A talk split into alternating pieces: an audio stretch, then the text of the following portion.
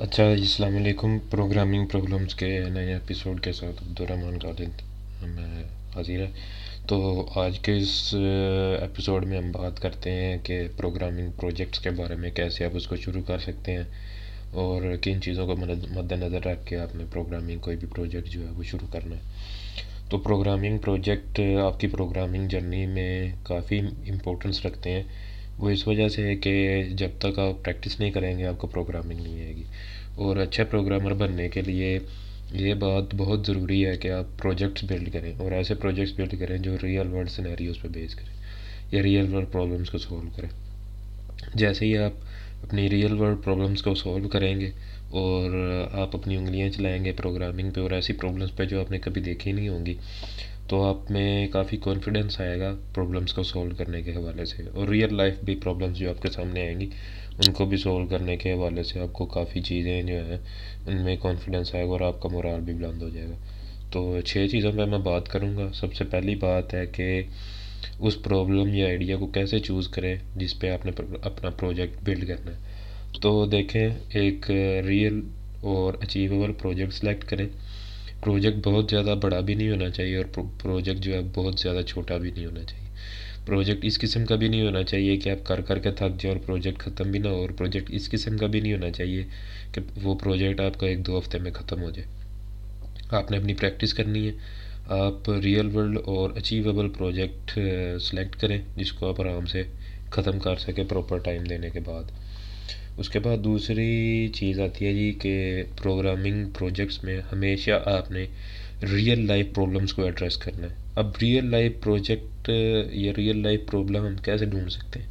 فرض کریں آپ چائے پینے گئے ہیں کسی شاپ میں یا کافی پینے گئے ہیں کسی کافی شاپ میں۔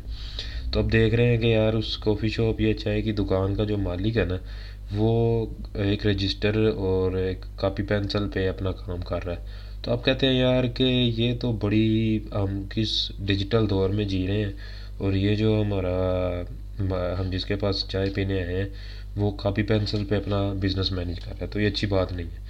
آپ اس کے پاس جاتے ہیں اس سے بات کرتے ہیں اور آپ کہتے ہیں جی میں آپ کی دکان کے لیے کوئی مینجمنٹ سسٹم بنا دیتا ہوں۔ سوری تو اچھا اب آپ نے یہ سوچ لیا کہ جی میں نے اس کو مینجمنٹ سسٹم اپنا بنا کے دینا ہے کافی شاپ کا۔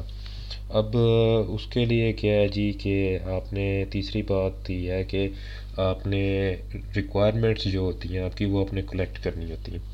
اب ریکوائرمنٹس کلیکشن ایک پورا کورس ہے یونیورسٹی لیول پہ بیچلر لیول پہ پڑھایا جاتا ہے۔ اب اگر آپ سافٹ ویئر انجینئرنگ کے اسٹوڈنٹس ہیں بیچلرس میں تو یقیناً آپ یہ کورس پڑھیں گے۔ برل میں اتنی ڈیپتھ میں نہیں جاؤں گا، اوپر اوپر سے دو چار باتیں بتاؤں گا تو آپ کے آپ کو سمجھ آ جائے کہ ریکوائرمنٹس کیا ہوتی ہیں، ان کو کلیکٹ کیسے کرتے ہیں۔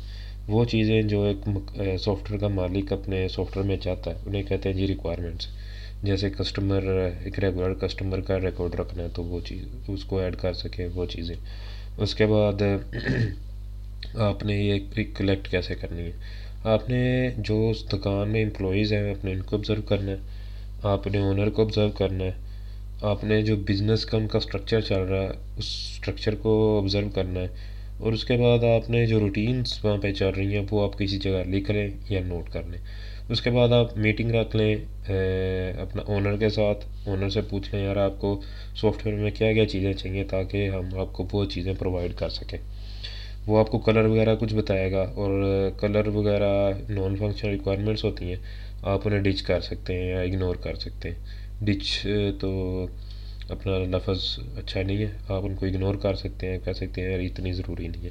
اب یہ فنکشنل ریکوائرمنٹس وہ ریکوائرمنٹس ہوتی ہیں جو ضروری ہے اور جنہوں نے پروجیکٹ میں ان کا ہونا جن کا بہت زیادہ ضروری ہے اور لازم ہے۔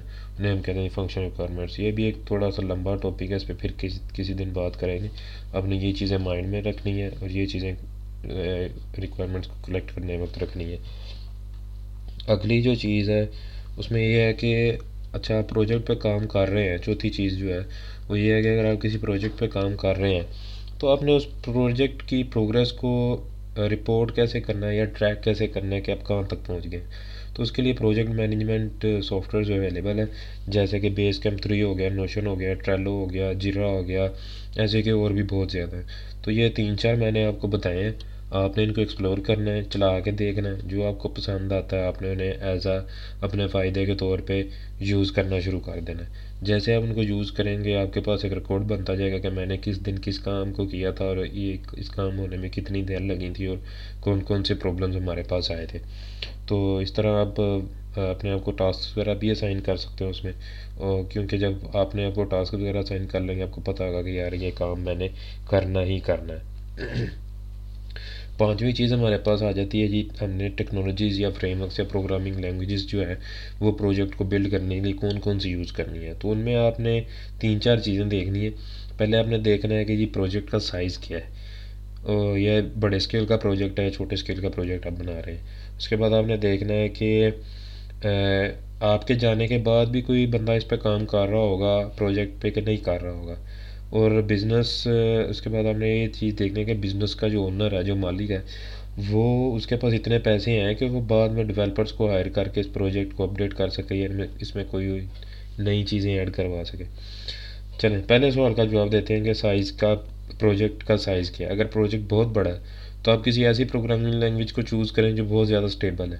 جیسے جاوا ہو گئی سی شاپ ہو گئی روبی ریلز ہو گئی پی ایچ پی ہو گئی۔ اس کے بعد ہم آتے ہیں کہ اگر پروجیکٹ چھوٹے اسکیل کا ہے تو آپ اسکرپٹنگ لینگویجز جو ہے ہمارے پاس جاوا اسکرپٹ ہوگی پائتھن ہوگی، ایسے کی جو لینگویج ہیں، ان کو آپ یوز کریں، ٹھیک ہے؟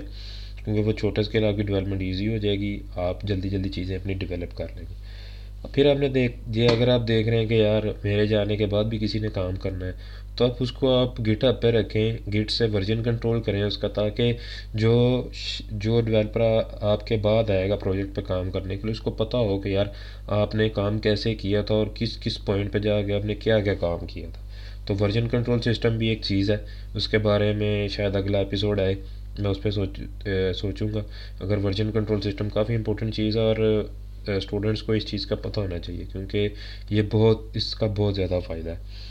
پھر اگر تو مالک کے پاس اتنے پیسے ہیں کہ وہ ڈیولپر کو ہائر کر سکتا ہے پروجیکٹ کی کو مینٹین کرنے کے لیے اپڈیشن کے لیے، نئی چیزوں کی ایڈیشن کے لیے، تو آپ کیا کر سکتے ہیں کہ جن میں ایسی ایسی فریم ورکس جن میں لائبریریز کا یوز کافی ہے، مثلاً کہ ریئیکٹ ہو گیا نوڈ ہو گیا، ان میں لائبریریز آتی ہیں اور دن بہ دن اپڈیٹ ہوتی رہتی ہیں، تو ڈیولپر بھی ساتھ ساتھ ان کو اپڈیٹ کرتا جائے گا۔ اگر تو پروجیکٹ لمبے عرصے تک ہے کہ کسی نے اس کو چھیڑنا نہیں ہے، تو آپ پھر کیا کریں، وہ لائبریریز اور فریم ورکس یوز کریں جو نیئر فیوچر میں بہت زیادہ اسٹیبل اسٹیبل کا مطلب یہ ہے کہ روز روز ان کی کوئی نئی لائبریری نہیں آتی اور نہ وہ پچھلی لائبریریز کو ڈسکارڈ کرتے ہیں۔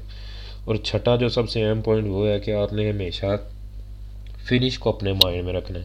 جب تک آپ فنش کو اپنے مائنڈ میں نہیں رکھیں گے تو آپ پروجیکٹ کو مکمل نہیں کر سکیں گے۔